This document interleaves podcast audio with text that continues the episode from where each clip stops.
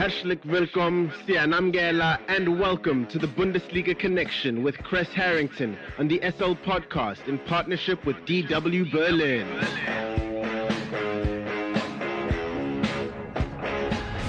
It's time for the latest from Germany's domestic football league, the Bundesliga, and more. For that, we are joined by Kres Harrington from our partner station Deutsche Welle in Berlin, Germany.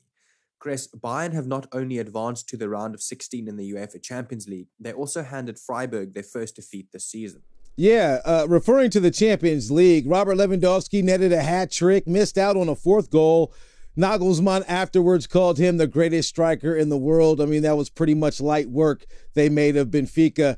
You know, uh, and the title fits right now. He's definitely fitting that bill as being the best striker in the world. His performances, you know, speak for that. Now, in terms of Bayern defeating Freiburg, it was not a walk in the park. Freiburg's goalkeeper, Mark Flekken, is has only conceded nine goals this season.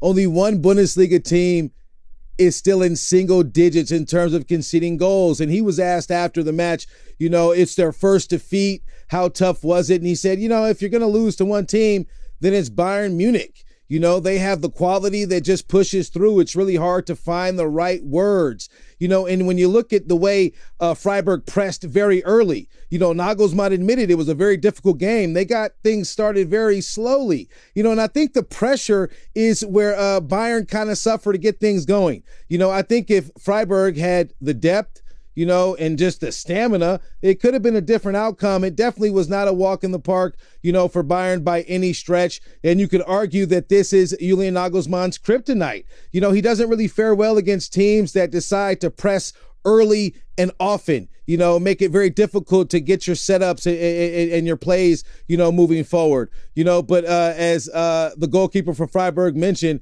you know, it's really hard to compete when you have the type of depth and talent that Bayern Munich have. You know, you look at them offensively, you know, uh, they, they couldn't hold the offense for long. Bayern have scored 40 goals through 11 matches. They've scored their 100th goal in the calendar year. I mean, their offense is pretty much clicking on all cylinders you know. Uh, but it's good just to see, you know, a, a a difficult match, you know, from a, a, team that typically doesn't stand up and compete in the top four standings, as in Freiburg. So I think Freiburg looks really good moving forward. And I think, you know, uh, they left the pitch with their heads held high, you know, uh, because it was not easy for Bayern. And they put up the toughest fight, I, I think, all season for Bayern despite their defeat. And we saw Borussia Dortmund's four game winning streak come to a halt as they were beaten by RB Leipzig in a close match. Should we expect a shaky Dortmund without Haaland in the lineup? Of course, of course, you should expect a shaky uh, Dortmund, a, a, team that is not so efficient up front, doesn't have the same type of bite when Erling Haaland isn't in the lineup. Let's just keep things, you know, above board uh, with that. But Leipzig, you have to give them credit. They're under some some sort of a resurgence. They're unbeaten in seven league matches. Uh, Yussuf Poulsen has scored in three consecutive Bundesliga matches. That's a first for his career. But the highlight really goes to Christopher Nkunku. You know, he continues to shine and shine brightly for RB Leipzig. Uh, he did score, you know, in in uh, the Champions League in their draw with PSG, even though, you know, it's uh, bittersweet in terms of him scoring, you know, in that match. But his offense continues. He started off the scoring against Dortmund, then set up the second goal for Poulsen to get it through.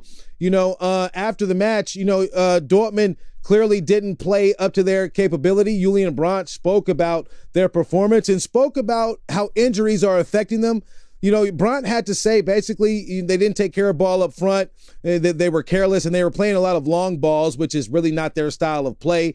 Made a lot of questionable substitutions, uh, you know, at halftime and uh, didn't have anything to show for it in the end.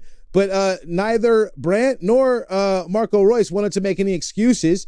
Uh, but they did acknowledge that their roster is very thin right now. And uh, we all know what he means when he says that. He means there's no Erling Haaland in the lineup. You know, so to make it really simple, yeah, they'll stutter, you know, because Erling Haaland, eh, you know, is kind of brings that energy and next level, you know, to Dortmund. And I think even has this positive type of pressure on his own teammates, you know, to step up, eh, you know, and achieve a positive outcome. And without him in the lineup, Dortmund will continue, you know, to uh, be lackluster, in my opinion. You know, but you have to give a lot of credit to Nkunku and RB Leipzig. You know, uh, he's a great young man. I think his future is very bright uh, and his coach uh, has all of the confidence in the world uh, in him, and uh, it's good to see uh, him getting things done. Kres, RB Leipzig's Christopher Nkunku, a Frenchman with Congolese roots, as you mentioned, continues to be hot in front of goal. Where could he end up after RB Leipzig? Well, uh, reports are that uh, Man City have been keeping tabs on his development. You know, teams were interested in him when he joined PSG years, uh, you know, a few seasons back. Uh, Arsenal is the latest club to show interest. They're seeking someone with his skill sets, and I think we're obviously getting uh, the world's allowing to see uh, how versatile he can be. You know, his first season with RB Leipzig, he did net 15 assists, but now, you know, with this new style of play under the coach Jesse Marsch, he's really, you know, taking off the reins, and you can see how effective and creative he can be, not only in terms of scoring offense, but contributing to offense as well. You know, I don't think um, Leipzig will let him go in January. I think that's out of the question. He's only 23 years old. As I said, Arsenal, you know, uh, are in the services of someone with his capabilities. Uh, but he's been attracting plenty of attention across Europe, you know, and uh, I think as long as he continues to play, his destination will be somewhere, you know, uh, along these lines with a team that competes in the Champions League and so forth, because he is he's ambitious, you know, as well. Um, that's one of the reasons he joined RB Leipzig initially, you know, because he did believe that would be, you know, a, a title contender. Obviously, with the absence of Nagelsmann and Marsch, they're trying to rebuild and get things done that way you know. But um, his future is bright. But one thing I, I would like to end on this: the thing that stood out most to me is what his coach had to say about him. He's only 23 years old. He's actually living next door to his coach. And his coach talks about how good of a person he is. He's friends with his girlfriend and all of these things. They have a very close relationship, and he thinks it's very good to see positive things happen to good people. And um, and I just salute Nkunku and wish him the best because you know obviously it is good when uh, the good people in society are rewarded in some way, and uh, we're seeing those accolades come Nkunku's way now. There's the international break coming up, but just like always, Kres, what else has hit your radar this week? Well, yeah, in terms of the international break, um, Germany, they've already secured their place, you know, at the World Cup in Qatar. That's going to be, you know, different months than we're accustomed to uh, enjoying the World Cup, you know. But the coach, Flick, you know, basically says that he, he wants to introduce new players and so forth. They have two games, you know, coming up, uh, Liechtenstein, and then they have Armenia. Uh, and so I think it'll be a walk in the park. I don't expect many hiccups. One thing is for certain, Flick wants to end the year on a high note. That means two victories. So I expect him to get that uh, done. Uh, they've been looking good so far under his resurgence, and uh, we could see an an improved Germany uh, before a lot of people out there expected to see uh, coming up uh, in this big World Cup. Thank you very much for the Bundesliga update, Mr. Kres Harrington from our partner station Deutsche Welle in Berlin, Germany. Have a fantastic day further. Danke und auf Wiedersehen. The Bundesliga Connection is a team effort driven by the following incredible individuals. The show is hosted by Aidan Hewitt and Kres Harrington. It is produced by Kres Harrington. It is edited by Aidan Hewitt and Uli Presh, and graphics are provided by David Scullard.